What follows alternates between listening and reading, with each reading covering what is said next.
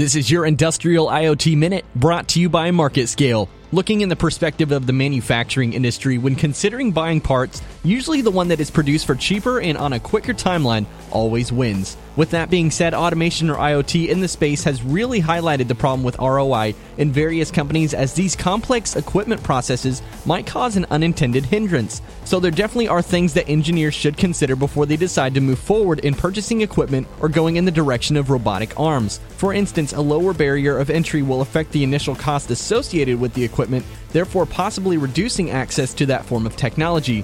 Another thing that should greatly impact a decision like this is the subscription model, which would allow a smaller initial cost and possibly raise the level of adoption of this technology. However, it could also do the opposite, considering that many companies prefer to own their own equipment. One more thing to consider is the number of accessories and partnerships involved with this change, as it's important to know that even a simple improvement of one tool taking off seconds of a process can result in a huge productivity benefit. Whatever direction you may go in, it's evident that in this industry, whether it's referring to automation or robotic arms, they will always move towards the company that can best produce quality products at a fast pace. I'm Taylor Standridge, and this has been your Industrial IoT Minute.